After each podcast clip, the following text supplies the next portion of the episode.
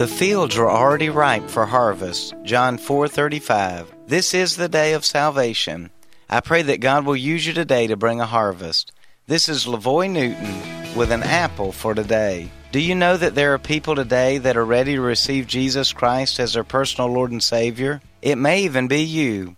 Maybe you're at the end of your rope and you don't know where to turn. If so, I want to encourage you to turn to Jesus.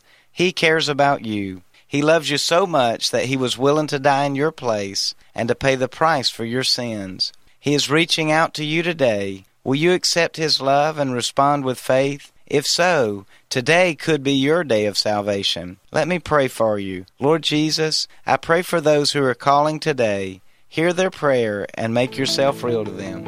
An Apple for Today is a daily word of encouragement by pastor and author Lavoy Newton. More resources and encouragement are available at anapplefortoday.com.